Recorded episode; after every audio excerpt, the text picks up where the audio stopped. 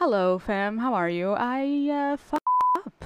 So yesterday, after I released the podcast episode, I had this lingering feeling that I forgot something, and I went back and checked the episode, and uh, yeah, there's a chunk of notes that I took that somehow I didn't like. I didn't put into the episode. So, um, yeah, we'll go over those today. Before we go in today's episode, I would like to express um, I'm very disappointed with the majority of the Attack on Titan fandom because a lot of people who are manga readers uh, don't seem to respect people who are only watching the anime and they seem to always make a point to tell you, oh my god, Attack on Titan will be so much better after this. Like, it, we know. We know. I believe that even the people who are watching the anime knows. And here's the thing. I've done this, but I'm not on every thread on Twitter, YouTube, and Facebook. Be like, oh my god, this is gonna happen. You, you, you can't wait until the Nutcracker appears. It's not even a nut, a nut. Like, what the fuck are you talking? That meme is not even funny.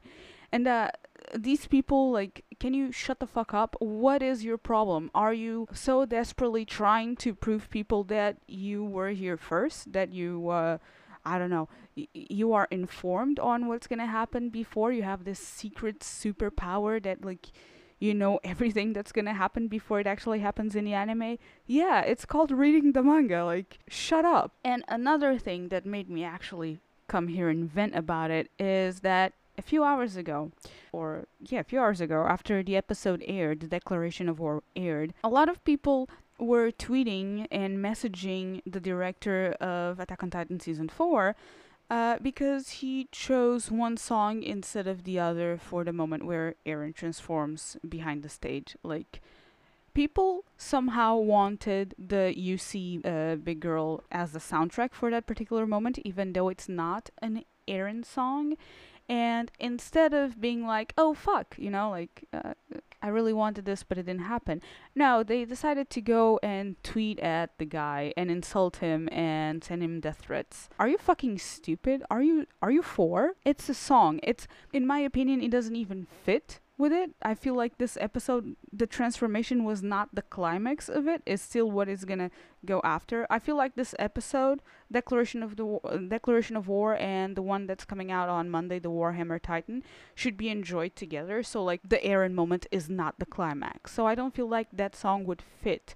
And if I'm not mistaken, the song that they played when Eren explodes behind the stage is the same song when the Titans invade for the first time. I feel like I am not sure, so uh, don't quote me on that.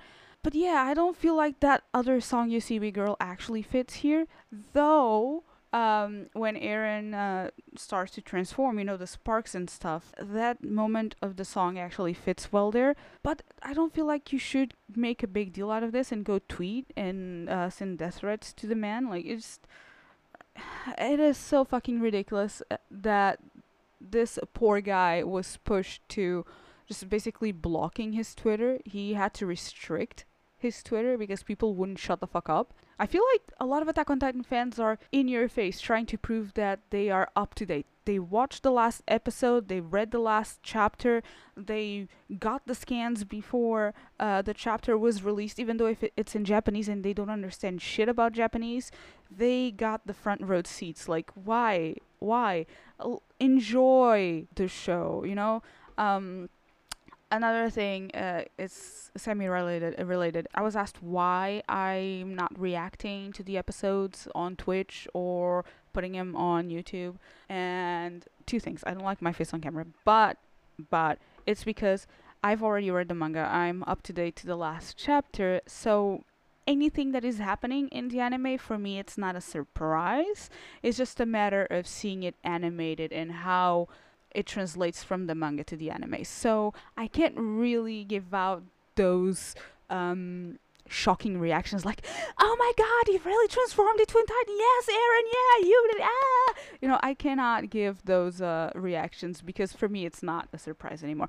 Yes, it's very fucking exciting. Yes, I have chills watching Attack on Titan. I cry cool, but I don't feel like that's worth you know it's worthy of a video like me watching attack on titan it's just probably me just like just grabbing my face and crying from time to time um so there you go. That's that's the shocking amazing revelation of why i'm not reacting to it live. So uh, yeah let's now go back to this amazing episode that i totally not forgot yesterday and uh, yeah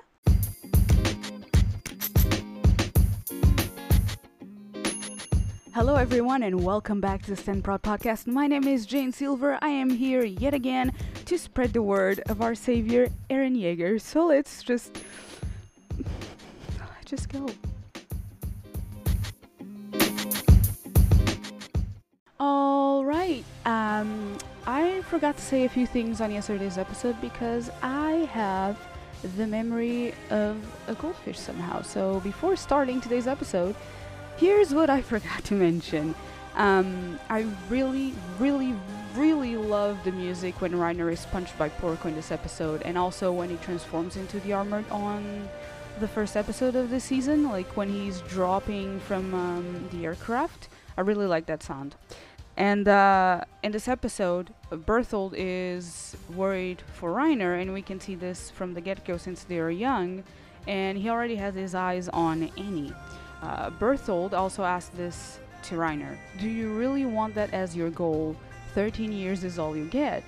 And here we hear about the emergency to Reiner, like he really wants to become a hero. Uh, he wants to save Marley from Paradis as quick as he can so he can enjoy the rest of what 13 years he, get, he gets left. However, we also he- see him not enjoying the last two years of his life at the moment. So, like, it's really fucked up that um, you're going into this knowing that the curse of Ymir exists and you're only gonna have 13 years of living. And it's not really living because, like I mentioned in some episodes before, you're gonna be fighting. A lot of people are gonna be after you if they know that you're the Titan, you know? Another thing that I keep failing to mention is that there's a sadness that I sense from Bertholdt since like forever. Even as a kid, he looks sad and lonely, and that is shown better when they're seen killing Marco, and also when he's getting eaten by Armin.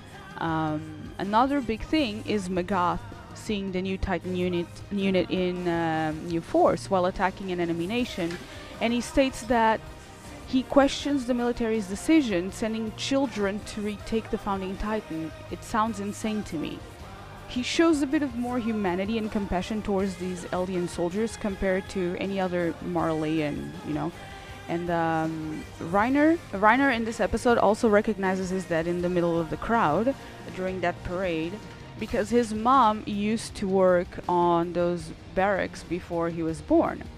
And that's where uh, Daddy Brown met well, he's not named Brown, I think. He he met Mommy Karina. He reveals that he is his son, but he doesn't really get that warm welcome that he he was expecting. And even less, like, it really sucks because Reiner went through all of that shit, all of that military training as a kid, all that suffering and pain, and then he just here fuck you i don't i don't care about you you're not my son you have devil's blood in you and then he's immediately shipped off to Paradis. Like Reiner's life is shit. Um, but even without a dad, Reiner is still the chosen one as the armored. Like he still wants to be a hero. Like this kid needs a hug. And still, at least, he, like he tried to be positive. I don't know in the middle of all the the shit that was happening. Another thing that I got asked about is the distance to the wall and like the difference between the manga and stuff and why did they take a break as soon as they got there on the episode. They said that the distance between the port and the wall was too much to cover even by horse and that's why they also needed Marcel. They just with Annie carrying them to the wall made things a bit trickier for them. Just think about this. They are Titan shifters, and pure Titans can only return back to humans if they eat one of the nine shifters. So, you have these kids wandering around outside of the walls that's like full of Titans that were sent from Marley. It's fucking dangerous, man. And then Annie is not only running to get to the wall, but also running away from the Titans trying to eat them. Uh, they're like rare food for these starved normie titans. They want to be human again. Another thing. Marcel is still wondering, even after they're already in Paradis, if they'll be okay. And if the king won't release the Colossus on them as promised, you know, a hundred years before. These kids in Marley aren't even sure. But hey, fuck Eldian kids, right? Like, you know, who cares about these Eldian kids? Um, after Marcel is eaten by Ymir, Annie wants to give up on the mission and get the jaws back, but Reiner wants to keep going. They're saying that the person who ate Marcel might have ran away already because they transform into humans after eating a shifter. And here Reiner mentions that Bertholdt managed to control the Colossal right away. We know that Eren took five years to transform for the first time, so depending on the Titan power and also on the person itself, controlling the Titan power varies from shifter to shifter. Wow, this is very conclusive, but like it's different from each person to person. Uh, it is to note that Annie doesn't seem to care about Marcel or Reiner and only the mission, but not because she's like all Team Marley. She made a promise to her dad, and uh, she states this, and this is this is very interesting, and I don't know why I forgot to mention this on the previous episode. Marleyans, Eldians, they're all liars. Everyone only thinks about themselves.